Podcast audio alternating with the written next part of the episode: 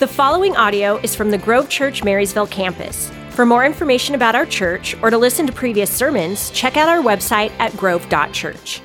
Well, happy Valentine's Day. I am not sure how to follow that video, though. oh my goodness.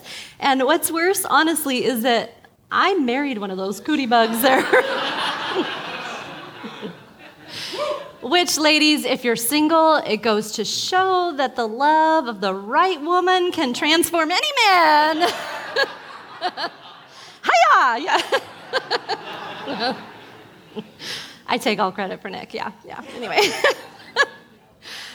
well, we're in our last week of our series, Life Hacks. And obviously, Life Hacks is a term that we use for tips and tricks that we um, can help make our lives a little bit easier. For instance, one of my favorite life hacks, and I feel like I was a little late to the train on this one, was how to clean the microwave pro- properly. I used to just scrub and scrub and curse the name of all the people who had not covered their dish.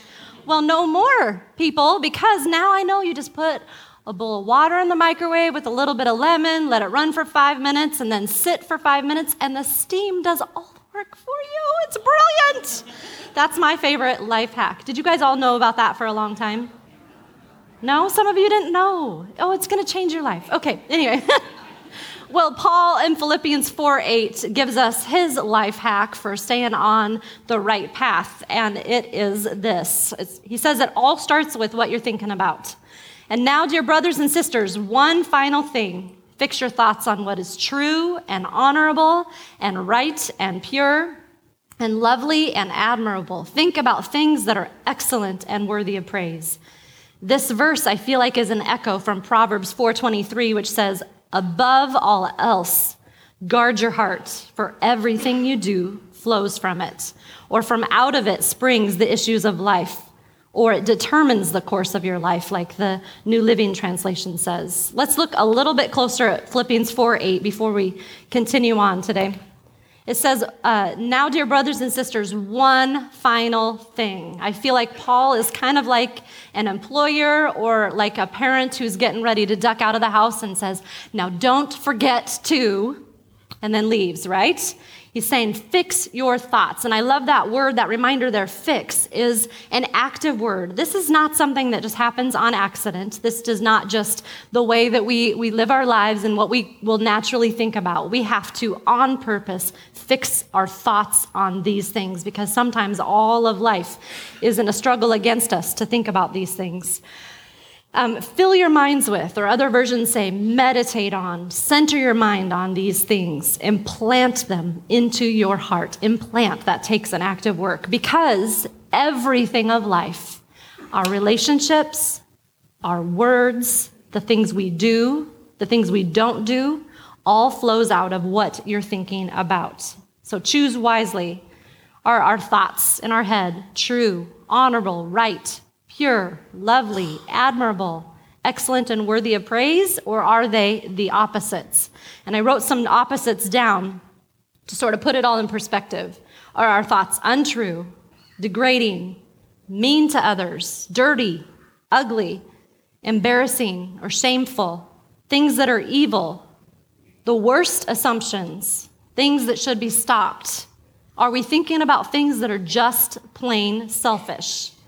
And the difference between Paul's list and those list of opposites in our minds happens so quickly and so subtly. Sometimes it takes us by surprise and we're like, where did that come from? Why am I thinking this way? So we're going to continue today. And I don't know about you, but oftentimes I can't even remember what I did on Friday. So I'm going to remind us all where we've been for the past four weeks and what we've been learning. And week one, Ryan opened up with a thought where our minds go, our life flows. Week two, Nick reminded us that Christ breaks the truth, or Christ breaks Christ's truth, let me say this right, breaks Satan's lies. He tackled the word true. Week three was the platinum rule do to others as Christ has done for you. That was honorable and right. Last week was pure, lovely, and admirable. And Nick talked about pressing through uh, the process of being refined that can be painful sometimes so that we can become pure admirable, and lovely. Which brings us to today, and our words today are excellent and praiseworthy. Let's pray. God, I thank you, Lord, for the privilege today to stand before these people, God. I do it with humility. And I pray, Lord, that you would do what only you can do through the work of your Holy Spirit, which is to bring um, thoughts, God, and make them personal to people, to take your word in Philippians 4 8 and to apply it, God, personally in each lives, each of our lives, God, in a powerful way. In Jesus' name, I pray, amen. So today, I'm going to ask that you put on your thinking cap a little bit. I have some questions for you as we go along, and I really, truly want you not to just leave those questions out there somewhere. I want you to personalize them and think about really the answers for you. And so that's going to require you paying attention and really staying with me. So, our first word is excellent. And this is kind of a normal word. We might use it every day to mean like good, right? Or really great. But literally, excellence is something that we excel in or something that has gone beyond the normal or beyond what was sort of expected. And that bar for what we would call excellent might change depending on the person, it might change depending on the situation. We might tell our little two year old, excellent job, when they jump out of bed and go brush their teeth right away.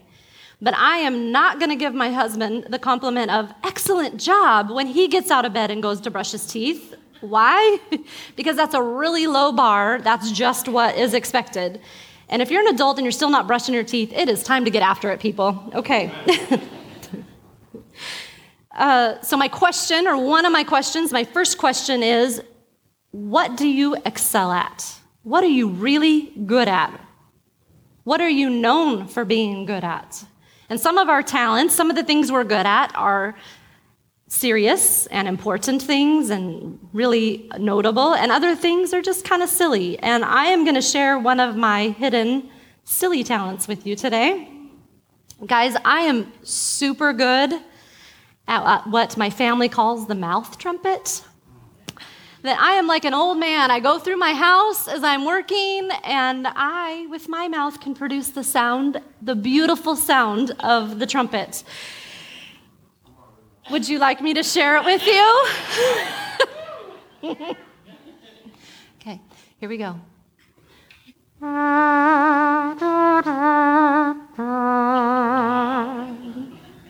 I know. You guys, it's so good. I know. Your life has changed. It causes you to want to worship the Lord. I saw that hand. so, what are you known for being good at, guys? Obviously, that's a really silly, silly talent, and a lot of us have hidden small talents. But more seriously, we are all going to die, and someday people are going to gather, our friends and family, at our funerals, and they're going to talk about us. What are they going to say? What stories will they tell? What will they say he was so good at? Or man, she always could fill in the blank. All right, now let's move on from excellent to praiseworthy. This is not a word we use every day, as in, wow, what a praiseworthy job you did. We wouldn't say that, right?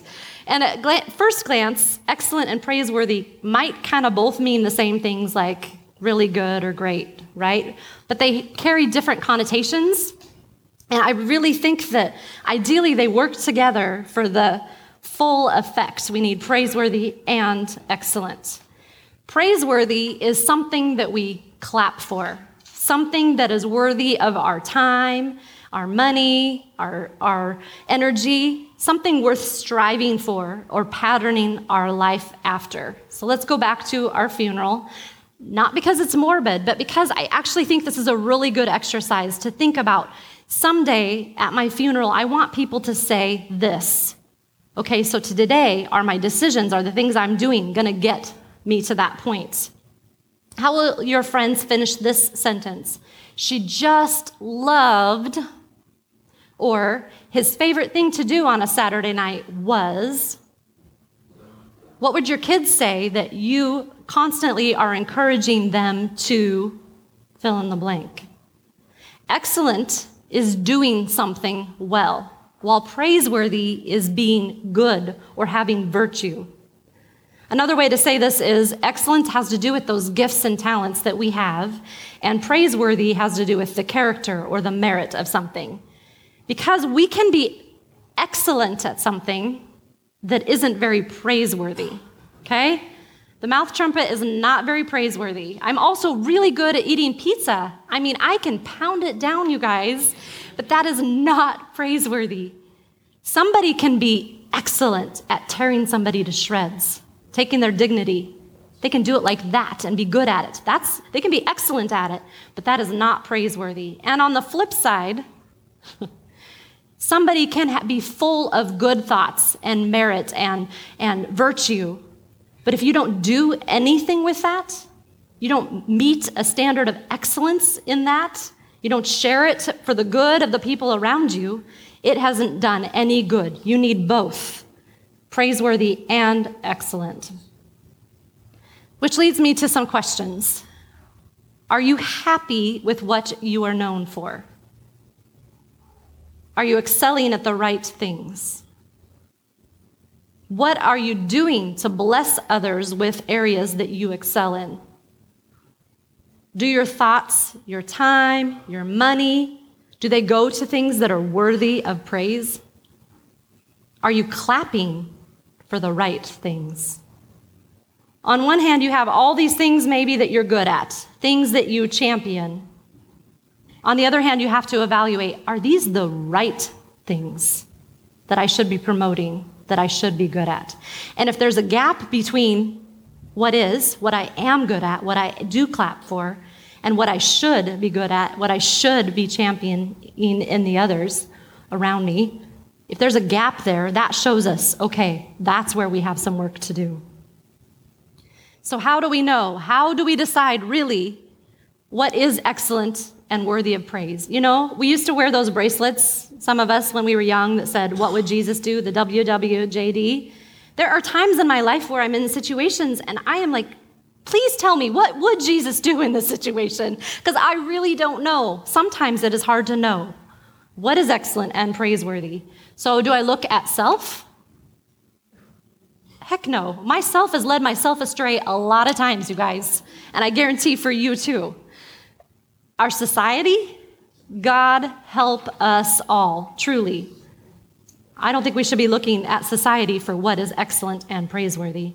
Really, the only true source is what the Holy Spirit reveals to us through the people who wrote things down when Jesus lived and walked on the earth and watched him. We have to look to Jesus for what is excellent and praiseworthy. And I love the perspective of Chuck Swindoll in his book Laugh Again that we've been referencing as we've been in this series. His perspective on what Jesus deemed excellent and worthy of praise. And as I read, imagine if you know Chuck Swindoll, you know his voice, imagine his voice because it is the best. And if you haven't heard Chuck Swindoll before, you should listen to his voice because it's amazing. All right, this is what he says What is the most Christ like attitude on earth? Think before you answer too quickly. I am certain many would answer love. That is understandable, for he did indeed love to the utmost. Others might say patience. Again, not a bad choice.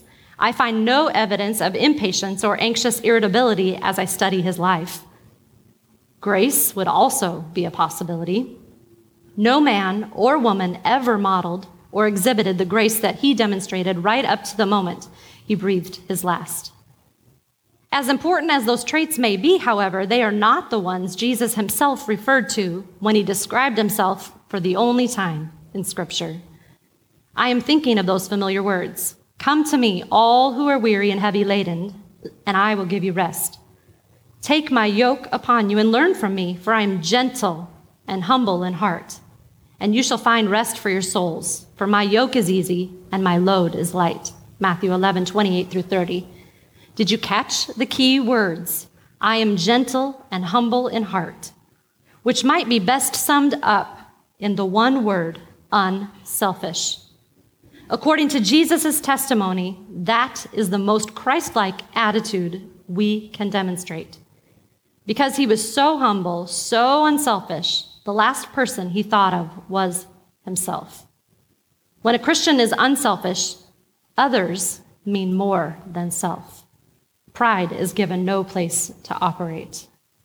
So, the answer to our question how do we figure out what is excellent and praiseworthy? What should we be clapping for and patterning our lives after and helping others pattern their lives after? Unselfishness. Chuck goes on to say the goal is that we become so interested in others and in helping them reach their highest good that we become self forgetful in the process. So much easier said than done. We have been taught find your own truth, make your own way, live in your freedom, find yourself, do what makes you happy. That's a whole lot of self. I think this is so interesting that Jesus described himself this way when he got to choose for the moment, the one time in Scripture that he described himself, that he was gentle and humble in heart. In other words, he was really good at laying down himself. That's how he, the self. That's how he described himself. Andrew Murray said the humble person is not one who thinks meanly of himself or looks down on himself. He simply does not think of himself at all. So, what is something praiseworthy that we should really be working hard to get good at? Living selflessly, serving others. So, how are you in that department? How would your friends and family answer how you are in that department? Because I guarantee you, when someday people gather at your funeral, you don't want them to say, Wow, she was really full of herself. boy, she just was always doing nice things for herself?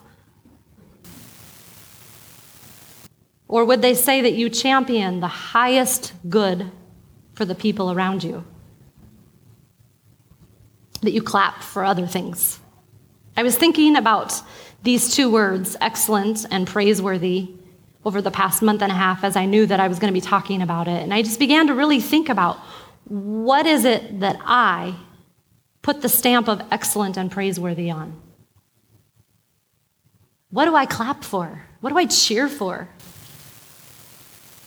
What is my family? What do we cheer for? What do we celebrate in our home?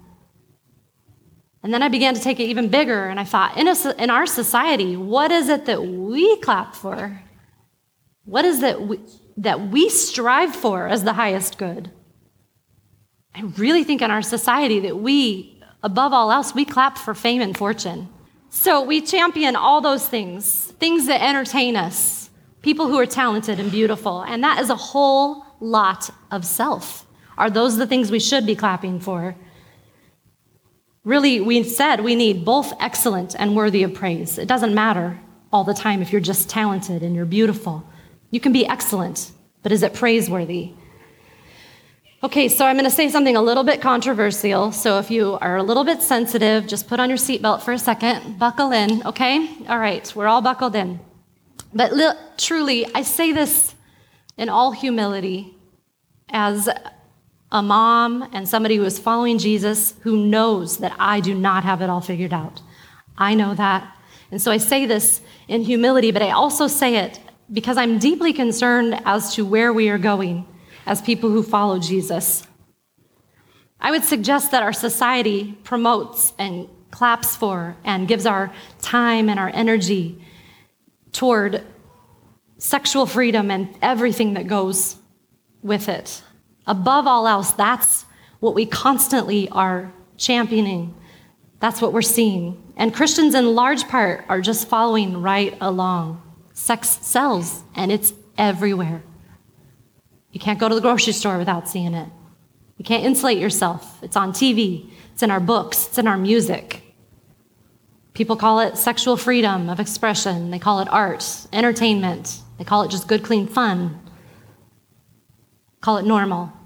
You can call it what you will. All that might be true. But is it excellent and worthy of praise? The things that we're watching in our own living rooms, the things that we're allowing into our homes, are they excellent and worthy of praise?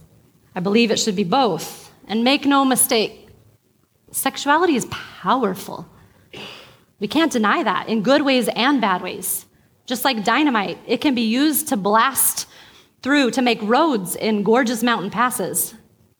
But it can also blow you to bits. It is powerful. And the perversion of this gift that God has given is everywhere. And in a lot of ways, we invite it into our own homes and naively think it's kind of going to stay corralled in the box that we put it in. Are you uncomfortable yet? It's going to get just a tiny bit worse, okay? I was deeply concerned and a little bit undone last Sunday when I watched the halftime show.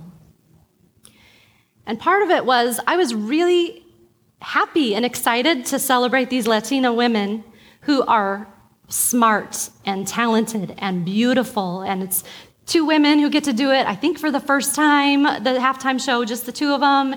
So I wanted, I had some investment in it. I was excited about it.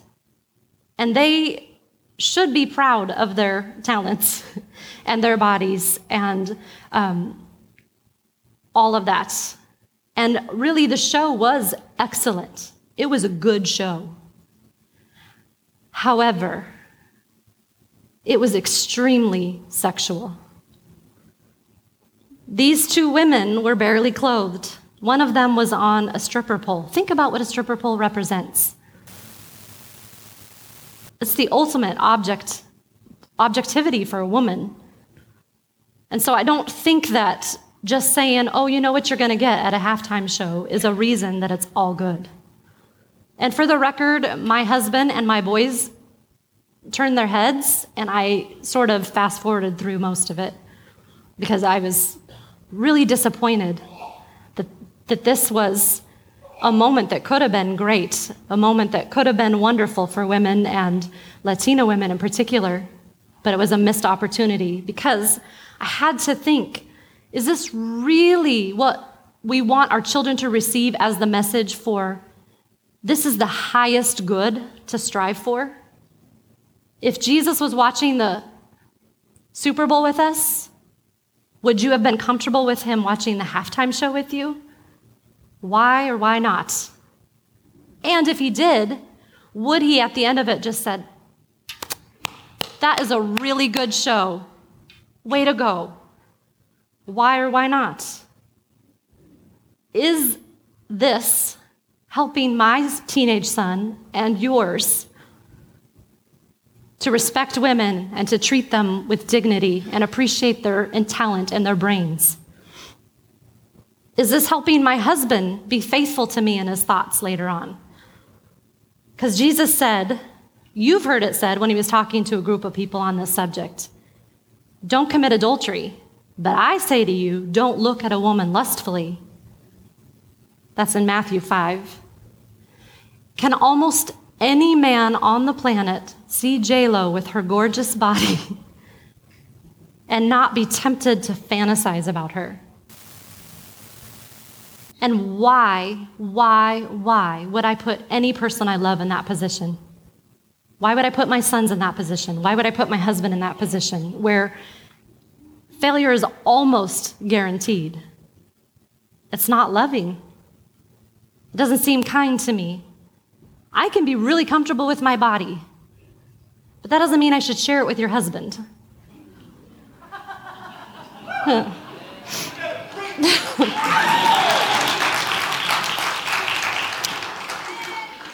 My question is why do we insist on feeding ourselves our young boys, why do we insist on feeding them, and our girls for that matter, on a steady diet of sex and then be surprised when they can't stop eating? Why do we bait them all the way to the edge of the cliff and then shame them when they fall? Why do we insist on displaying in all of the glory women's beautiful bodies and then say, stop thinking about her body, think about her brain, respect her, think about her talent. Is that loving? Is that kind? And if we continue down this path, we are going to continue to have a society full of confused, shamed men who don't know what to do with themselves. And our daughters are going to continue to cry, Me too. And it breaks my heart. And sidebar, please hear me say this no man, no woman has ever deserved sexual assault. Ever. They'd never have asked for it or deserved it. Never. That's not what I'm saying. What I am saying is, why do we continue to set up a scenario where this is a cycle that's going to continue to be perpetuated and we're in for failure over and over and over? I am crushed by where our country is. And you may say, I don't, I don't know where this came from, but it comes from that passion of like, where are we going? What are we doing? And as a follower of Christ and as a mom, I don't have the luxury of just consuming and sitting back and just taking whatever is given to me. It's my responsibility to filter through what message is being offered to me and my family. And not only what message is being offered, but what is my reaction and what message am I sending by my, my reaction to the people around me? Because damage is actively being done to my husband, to my sons, to my daughters, to my own mind. I have to judge the goodness or the harmfulness of the things that we consume. And people love to say, don't judge, judge not, lest you be judged. They'll quote the scripture even. But I think we judge every single day, and sometimes our very lives depend on our judgments. We go to the store and we judge is this food garbage for my family to consume or is this healthy for my family to consume? I'm going to take it home. We're going to consume it. Is it good or bad? I judge. On a, any given holiday, I judge do I want my young daughter out on the roads at night? Because there's crazies out there who are going to be drinking and driving and I don't want her to get hurt. I judge. I have to.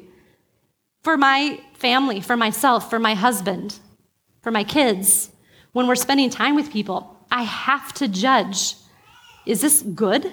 Are these good people for us to be hanging out for? Are the effects right? Because bad company corrupts good character. Well, who's going to judge the bad company? I have to. I've been given a God given mandate that I will stand before Him someday and respond to how, what I did with the people coming behind me. So you might say this is just about raising kids.